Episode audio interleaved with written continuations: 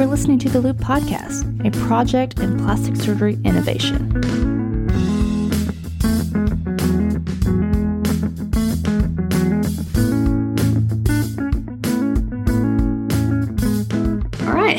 Everyone. Welcome back to the Loupe podcast. So, I'm your host, Dr. Morgan Martin.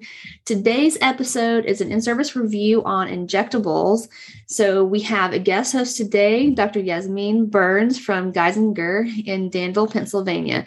So, thank you so much for putting together this episode. And why don't you go ahead and just tell us a little bit about yourself?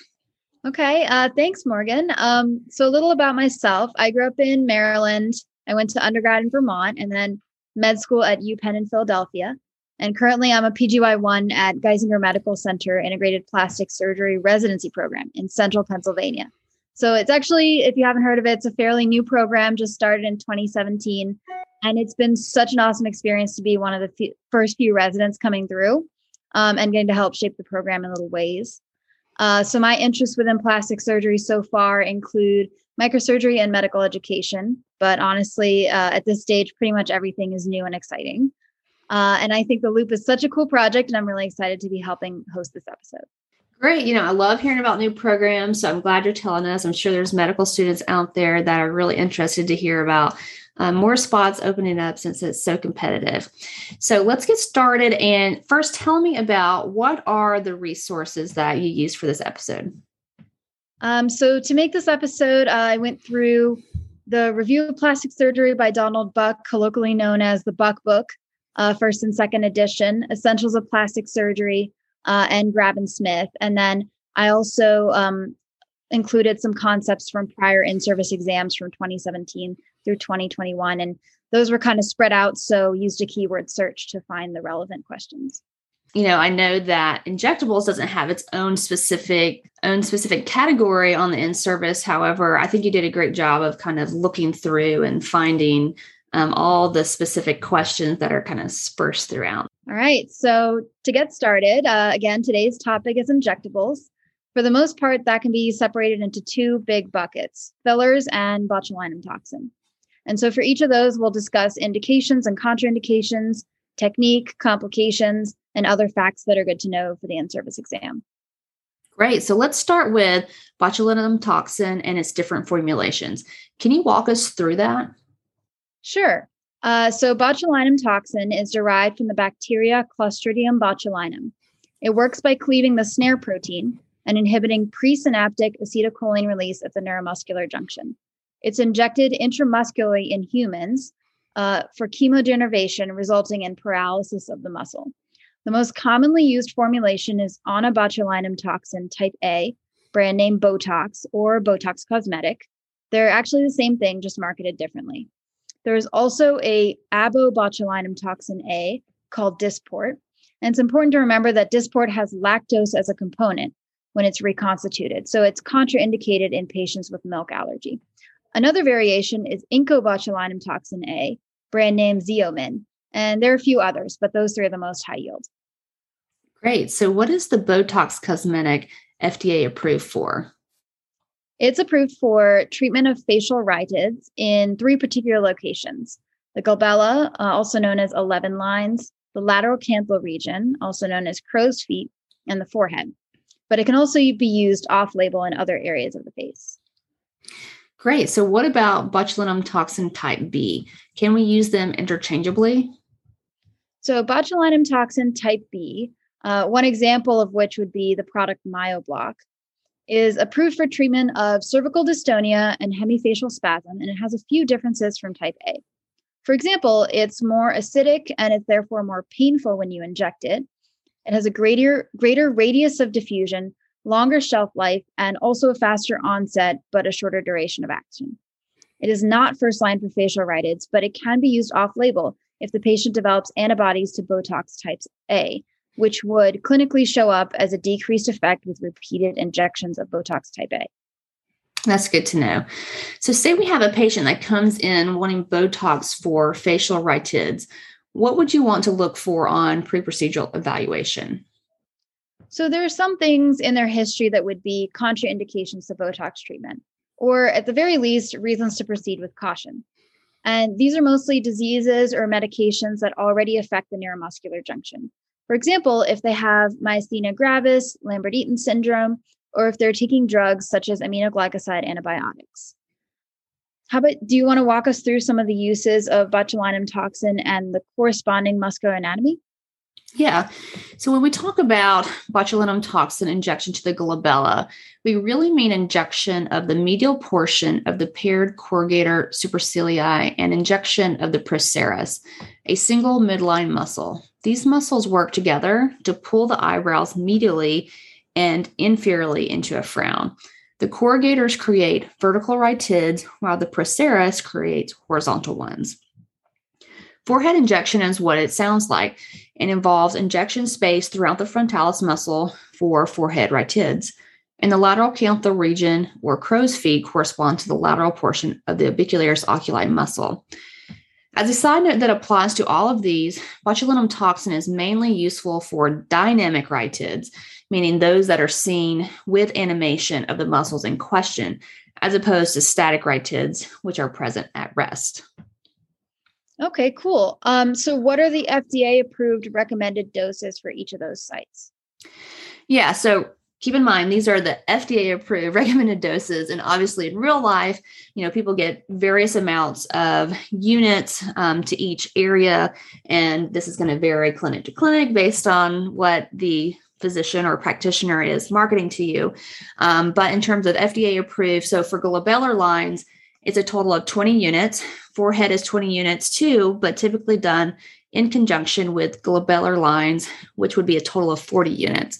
Lateral canthal lines should get 12 units per side or 24 total. Okay. Um, that's good to know that it varies from practice to practice. Um, are there any other sites that can be injected for rhytids? Yeah, sure. But these are off label uses. Um, others would include bunny lines, which involves chemodenervation of the levator labii superioris, alaeque nasi and nasalis, and horizontal nasal lines, which involves chemodenervation of the procerus. And what should you tell the patient about when they can expect results? Sure. So the onset of action of onabotulinum toxin A is 24 to 72 hours. So in reality, definitely more like 72 hours. You know, you usually tell the patient like three plus days, maybe more like five days, and then up to two weeks to see the maximum effect. And it typically wears off within three to four months. However, you should counsel the patient that these timeframes vary. And do you want to talk some more about the complications of botulinum toxin injection? Well, you can get changes in brow position, either elevation or ptosis. That can be medial if you denervate the orbicularis, corrugator, or procerus too much, or laterally if the frontalis is overtreated. Sure, and we will talk more about ptosis in just a moment. So first, tell me what is this phenomenon we hear the Spock's eyebrow deformity? So that is when uh, the medial frontalis muscle is overtreated. So you get brows that are much higher laterally than medially, which creates an abnormal arch or Spock's eyebrow. You treat this by targeting the lateral frontalis to relax it, but you must remember to stay two centimeters above the brow in this region. So that's true. So the more medial relaxation compared to lateral. So I think typically when I'm injecting, I think it's because maybe the injector has not effectively hit that lateral position. Um, and maybe they stay a little too medial. So, one thing to do is you really need to make sure you have an injection point right over that lateral peak of the brow, or else the frontalis is still going to activate, and that's how it peaks up the lateral brow. So, anyways, just something to keep in mind. So, what about upper eyelid ptosis? How do you get that? So, upper eyelid ptosis can occur through two different mechanisms. The most common is when you treat the glabellar region, and then the Botox diffuses through the orbital septum to affect the nearby levator palpebrae superioris muscle, and that causes the eyelid to droop. This can occur up to two weeks after injection. The other less common mechanism is that sometimes a patient can have an overactive frontalis muscle that hides eyelid ptosis that they already have. So then, when you treat the frontalis with Botox, the eyelid ptosis becomes visible. So you want to inject at least one centimeter above the brow to avoid eyelid ptosis in either situation. So I did have a patient um, that this happened to that um, she didn't necessarily have ptosis, but whenever we relaxed her frontalis, all of a sudden she noticed she had, you know, more skin on her upper eyelids and she actually didn't like that appearance. So next time we, you know, didn't really treat the frontalis um, as dramatically because she liked to be able to raise a little bit um, and liked the look of her eyes being more open. So also something to keep in mind. And then me personally, I actually had ptosis on my first injection, you know, just unilateral um, from the diffusion. So I'm not sure exactly what happened, but you know how the package insert says don't work out after you get Botox? Well, I did, uh, despite the recommendations for the no strenuous activity, um, because it says that because you know once you increase your heart rate, it can still diffuse over like that first 24 hours or so, um, and so that can happen. So that's why you have to always warn your patients. So if you get eyelid ptosis, um, how can you treat it? So you can treat it with eye drops that contain an alpha 2 adrenergic agonist. Um, and the example most commonly used is apraclonidine. These cause the Mueller's muscle, also known as the superior tarsal muscle, to contract since it's innervated by sympathetic fibers. And then that causes the eyelid to elevate one to three millimeters.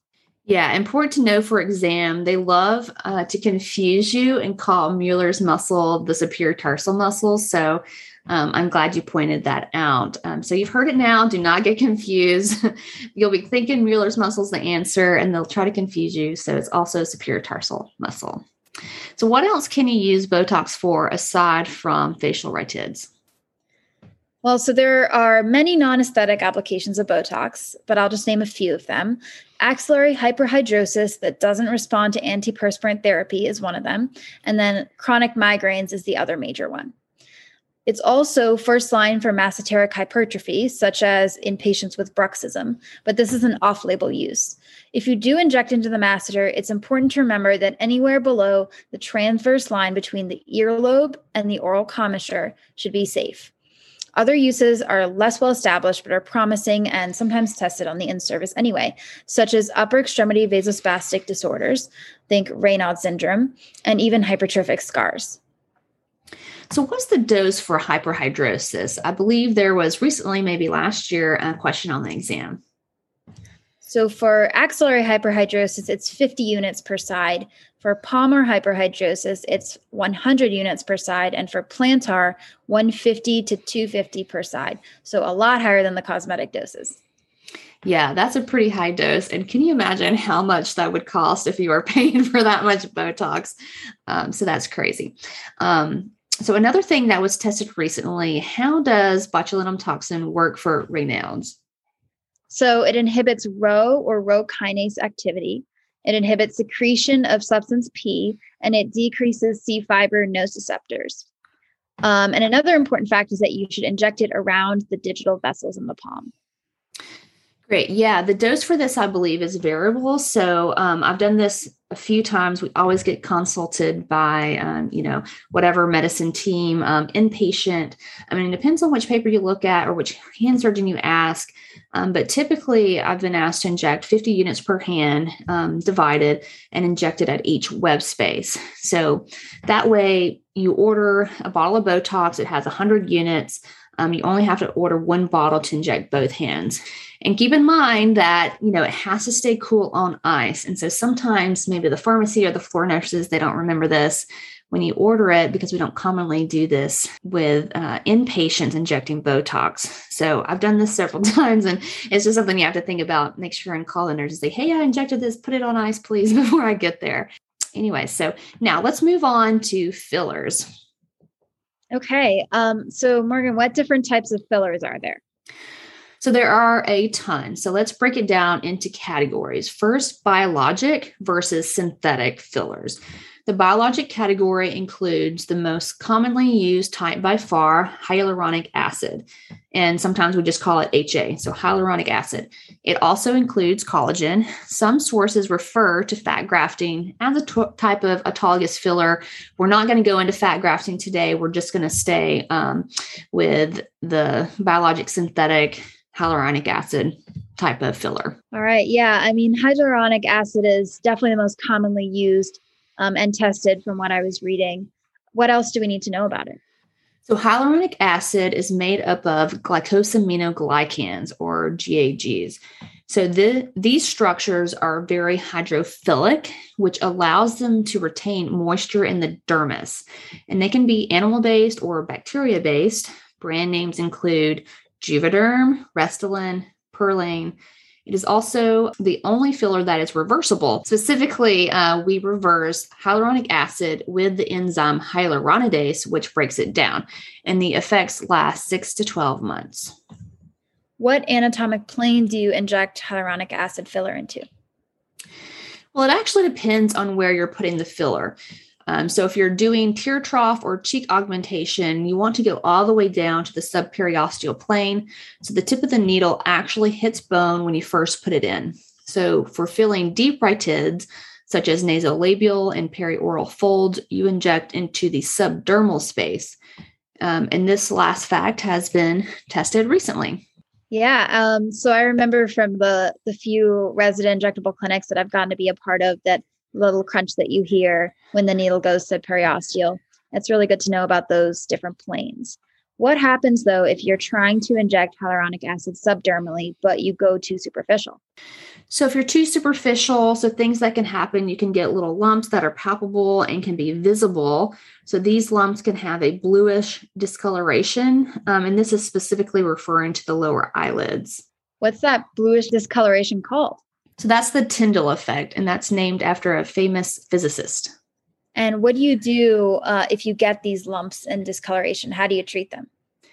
So, first, you should immediately massage the area if you can redistribute the filler more evenly so the lumps are less obvious. But if this doesn't work and you use hyaluronic acid, you should try injection of hyaluronidase, which, like we mentioned, will break it down.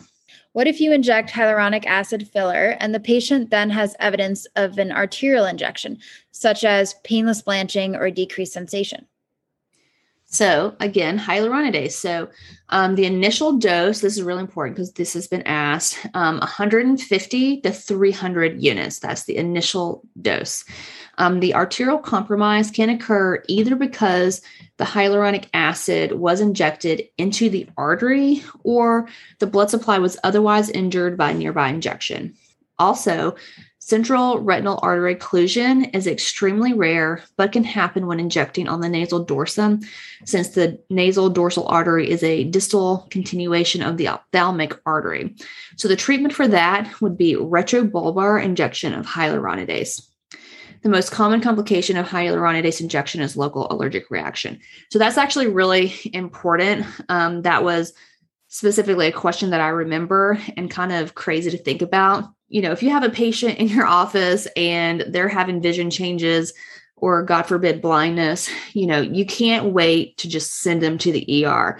You're going to have to know what to do and you've got to do that. Get behind the septum and just inject the hyaluronidase, and that's the treatment. And very important to know for anyone doing injections. Uh, that's really good to know. So, what about collagen? Why isn't it used as often as a filler?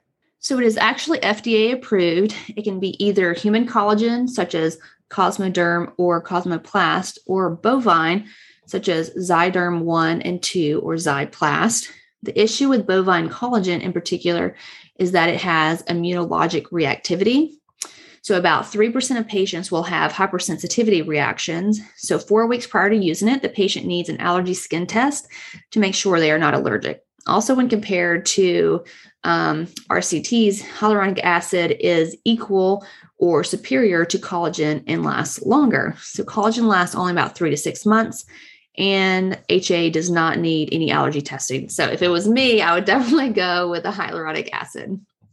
Yeah, it sounds like hyaluronic acid is is definitely better in a lot of ways. Um, so all of these that we've talked about so far have been biologic fillers. What about synthetic fillers? The most commonly used synthetic filler is poly L lactic acid, also called PLLA. So brand name Sculptra. So I think we probably usually call it Sculptra and know it as Sculptra. So it's FDA approved for lipoatrophy in HIV patients after antiretroviral use. So in non-HIV patients, it can correct soft tissue volume deficits for up to two years. Wow, two years. That sounds great. What are the downsides? So there are several. So Sculptra, so it has a higher risk of nodule formation, especially in dynamic muscles of the face around the lip and eye. These are painful, red, inflamed bumps that form several weeks after injection. Treatment options include injection of steroid or 5FU, or if that doesn't work, surgical excision. Also, um, it has to be injected every four to six weeks for several months. And remember, you can't just dissolve it like hyaluronic acid. So it's much, I think, harder for especially the novice injector. Okay, I see. Um, so, what plane do you inject into for Sculptra? So, in an attempt to prevent nodule formation in the cheek, it can be subcutaneous and in the temple subperiosteal. For eyelids or the orbital region, I would be very careful. So, remember, Sculptra, you cannot dissolve, and at least with hyaluronic acid, you can t- try to dissolve the filler to the lower lids, but this doesn't work well, and it also doesn't dissolve as fast over time and it may even have to be removed surgically. So, just something to keep in mind.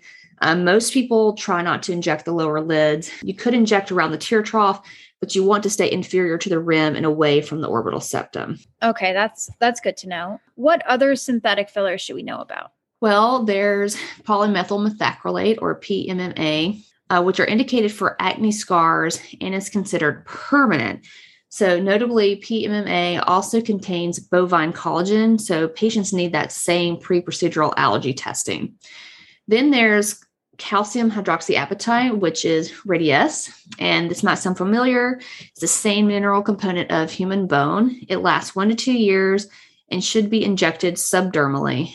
Extra important to massage post injection to prevent clumping and take care to avoid overcorrection. If you inject too superficially, you can get white nodules, which, unlike the nodules formed from PLAA or Sculptra, they don't respond to intralesional steroids. So they need to be treated with needle disruption and unroofing or even excision. Yikes, that sounds pretty invasive and hard to correct if you get it wrong. Yeah, so that for that reason, plastic surgeons tend to stick to hyaluronic acid, but these other options are on the market, occasionally used and definitely tested on for the in-service exam. Okay, now that we've discussed both botulinum toxin and fillers, what should we know in general when injecting either of these two substances in our patients? Well, there are some general safety principles. It's rare, but what would you do if you accidentally injected into an artery or a vein? Yeah, not good. So, but for an artery, obviously you stop injecting immediately. Um, then you would try to aspirate what you had injected. Ways to avoid this happening in the first place would be to go very slowly, use a small gauge needle or even a blunt cannula. I know a lot of people who only advocate for blunt cannulas. For a vein, the treatment is conservative massage, warm compress, nitroglycerin patch. And of course, for hyaluronic acid, like we talked about earlier, you're going to use the hyaluronidase. Oh, that's good to know. I know a lot of us have some sort of resident injectables clinic where we get to work on our technique. And of course, many of the tips that we get are going to be slightly different depending on attending preference. But are there any universal technique pearls that could be tested on the in service? Yes. So we mentioned this before, but smaller gauge needles are generally better when possible. They reduce the risk of vascular injection. They also minimize pain and tissue trauma. Of course, you can't always get away with using a very small needle, for example, if it's a more viscous filler. And like I said, some people advocate for using a blunt cannula all the time for safety reasons. And they also say using the blunt cannula is easier to palpate what tissue plane you're in so you, you know, can be more accurate in your injection. Oh, okay, I see. You mentioned viscosity when you're talking about needle size. So, one last section. Let's talk briefly about how do we choose which hyaluronic acid filler to use and what is G prime? So, briefly, which of course we could get into the weeds with this, but we're just going to stay pretty brief. But G prime refers to the viscosity and elasticity of the filler. So, the higher the G prime, the firmer and more likely to keep its shape. So, it would have more lifting capacity. The low viscosity filler can be spread more easily and should be used more for like fine lines. So, more specifics about what filler to use and where to inject it is a little bit out of scope of this lecture. But if you look at our Instagram visual supplement, we're going to have a graph that shows ranking of some of the available products. and maybe we can actually address this again um, in the future with another lecture. That would be a lot of fun. Yeah, that would definitely be a cool episode. Um, well, that's all that we have for now. I hope that you all enjoyed learning about injectables with us, and thank you very much for listening. Yes, thank you. And if you would like to hear more episodes for in service review, make sure and subscribe to us on your favorite podcast site, such as Apple or Spotify. And don't forget, so last year we did have the entire season one was all in service review. Um, I'm not going to repost all of them, but you can go back, download them. They're still great material. Um, and then we're going to keep updating with some of the lectures and um, and some of the topics that we did not get to last year. So that is all, and make sure to follow us on Instagram to get in the loop.